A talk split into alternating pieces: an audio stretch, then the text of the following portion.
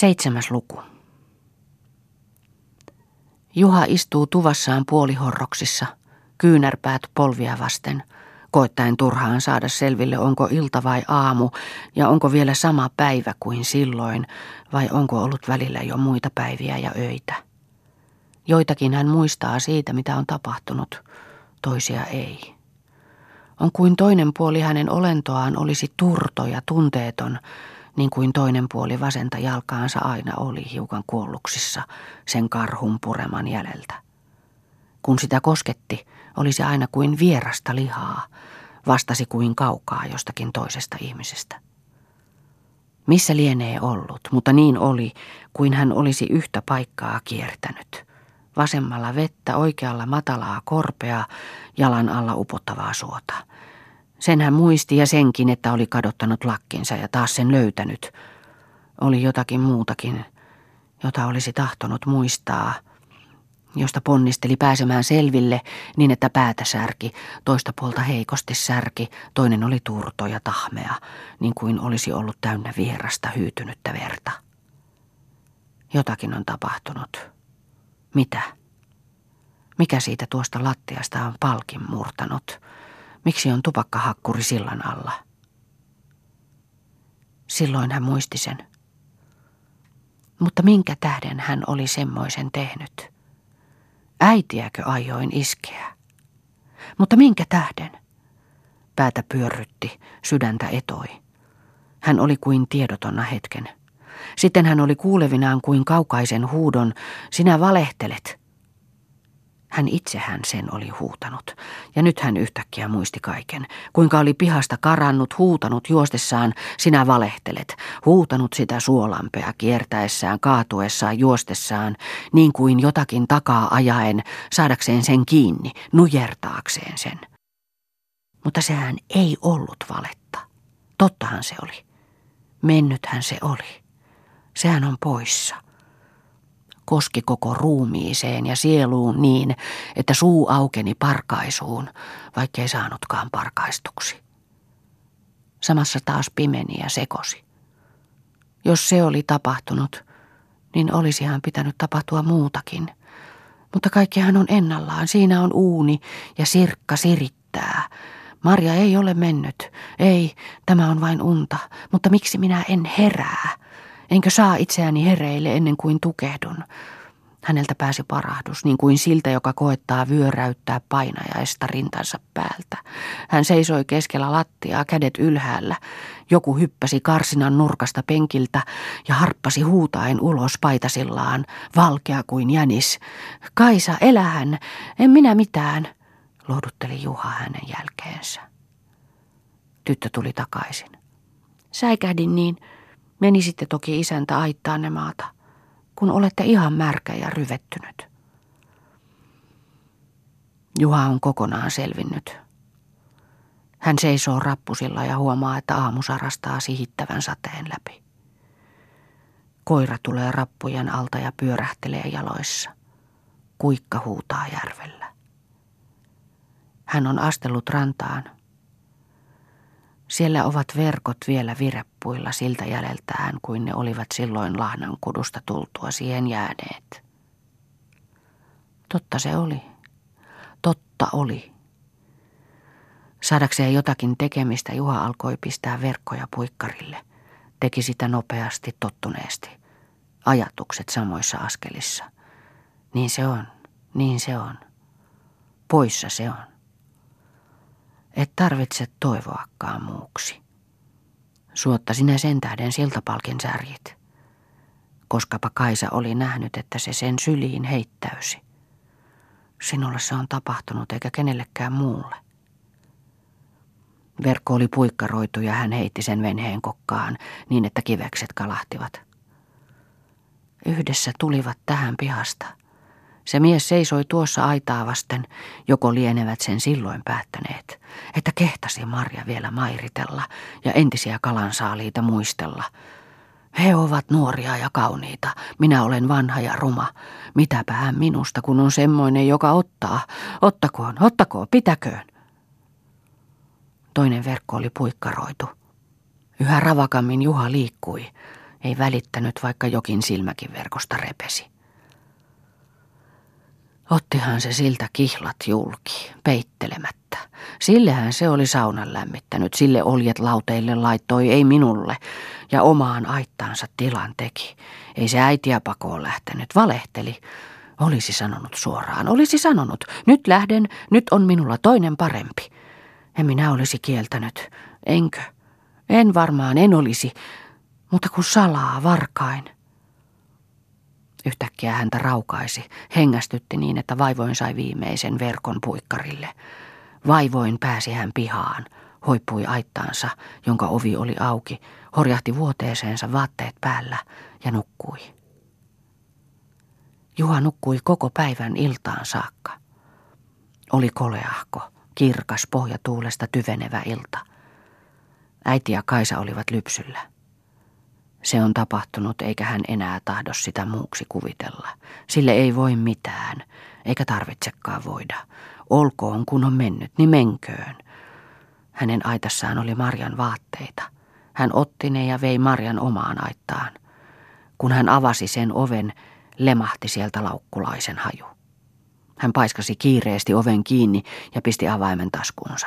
Meni rantaan ja heitti avaimen järveen niitti sitten yön ja aamun kuumaan päivään saakka, kunnes uupumus paiskasi levolle.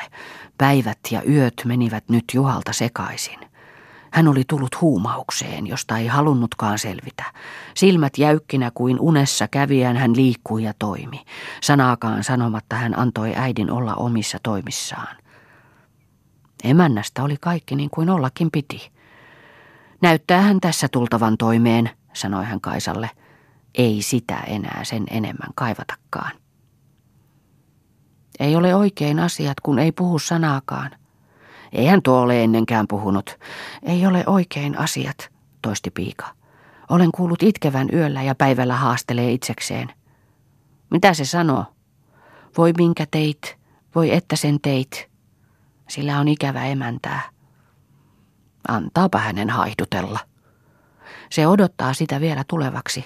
Ei se sen mielestä milloinkaan haihdu. Kyllä minä haihdutan. Elkää ottako emäntä köyhältä hänen viimeistä iloansa. Mikä ilo, se on ikävä. Kyllä se vain on. Minä kyllä kitken sen juurineen. Vaan jos ette saakkaan, jos vain repee, ja on jo revennytkin, revetköön. Mutta entä Marja sieltä vielä tulee? Ei tule. Taisi olla teistä mieluista, että meni. Oli. Että saatatte olla niin sydämikkö. Minä saatan. Kun Juha tuli syömään ja oli ateriansa lopettanut, sanoi äiti, taidat odottaa vielä tulevaksi. Mitä äiti siitä nyt enää puhuu, sanoi Juha raukeasti. Kyllä minä tiedän, että odotat ja toivot, vaan jos tulee, niin tulee sen tähden, että ovat pois ajaneet. Ei sinun tähtesi. Antaa nyt olla sen asian. Aina sinua liian vanhaksi haukkui. Kenelle? Kuka vain kuulla tahtoi. Kuolisi kenkkajalka, niin saisin nuoremman. Yhtäkkiä Juha äitinsä ihmeeksi puhkesi nauramaan. Nythän se saikin sen. Sai nuoren ja rivakan, ja sehän on hyvä, että sai. Mitä hänen tarvitsikaan minun kanssani kitua tämmöisen. Katsokaahan kuinka hassusti kävelykin käy. Jalka heittää kuin särkyneen tuulimyllyn siipi, katsokaahan. Juha oli noussut ja hypähteli lattialla, heittäen tahallaan jalkaansa vielä vinompaan. Olet tuossa kujeilematta, vanha mies, Noin se vain huiskaa. Saattaisi minä silti vaikka tanssiakin, kun kuka soittaisi. Äiti rallattaisi. Hän nauroi yhä räikeämmin, hypähteli ja naurahteli vielä pihallakin mennessään, rallatellen väliin, kirves olalla. Siinä sen nyt näit, sanoi emäntä. Eihän revennytkään. Se jo sen leikiksi panee. Ei se minusta leikiltä näyttänyt, sanoi Kaisa. Kun Juha tuli illalla kotiin, oli hän yhäkin niin kuin olisi ollut yhtä hyvillään kuin lähtiessään. Hekotteli, naurakehteli, hoilotteli saunassa kylpiessään. Mennä lauantaina oli minulla tässä vielä eukko löylyä lyömässä. Nyt ei olekaan, ei olekaan, ei tulekaan. Lallallaa, hilutulla lallaa. Lyö sinä äiti pojallesi löylyä samahan. Se on kuka lyö? Häh? Meni, meni, meni, meni minulta akka ryssän rekeen. Vaan entäpä menikin, otetaan uusi sijaa, mitä? Kysyi hän lakaten hutkimasta. Saakaisen ottaa uudenkin. Minkä täden sitä ei saisi? Myönnytteli äiti mielissään. Vaikkako olisi entinen vielä elossa? Ei se ole elossa, joka on rajan takana. Sitä minäkin. Ja kun vielä itse mielellään meni. Kyllä minä sinulle uuden hankin. Hanki, hanki mieleisesi, mutta elä hanki köyhää. Saa tämmöiseen taloon vaikka kuinka rikkaan. Uudelle pitää olla uusi talo. Odota siksi, kun minä olen saanut valmiiksi uuden tuvan ja uudet kammarit. Lyödään pykninki semmoinen kivijalalle, ulos lämpiävä, ettei kaupungin terva porvarilla ylpeämpää. Katsoa Juhaa, minkä teki, näin rikkaan, rakensi pykningin semmoisen, ettei kaupungin porvarilla parempaa. Otti uuden naisen, kun vanha karkasi. Kas äijää koreampa ottikin. Etsi sinä vain äiti minulle oikein nuori ja kaunis, ja joka osaa lapsiakin tehdä. Kyllä minä vielä puolestani. Sille pidetäänkin toiset komennot. Hyvänä pidetään, pöytään syötetään, piioilla passuutetaan, niin kuin papinrouvaa. Vierailla teetetään, saa itse istua kamarissa ja sukkaa kutoa. Kelpaa tämä talo tältäänkin. Ei kelpaa, ei kelpaa, sillä kun minä sanon, että laitetaan uudet huoneet, niin ne laitetaan. Millä voimilla ja varoilla sinä ne laittaisit? Minäkö? Milläkö voimilla? Minäkö? Juha oli laskeutunut lauteelta ja lähtenyt nousemaan pihaan yhä samoja hokien. Istui rappusilla, kun äiti tuli jäljestä. Milläkö varoilla? Mikäs se on tuo lehtoinen vaara tuossa? Oletko käynyt katsomassa, minkälainen siellä on minulla jo kaskimaa? Otan miehiä ja panen mäen lakeansa myöten maan tasalle. Polttaessa näkyy loimo kahteen valtakuntaan. Talkoolla leikataan ja talkoolla ajetaan säkit Ouluun kymmenessä kuormassa.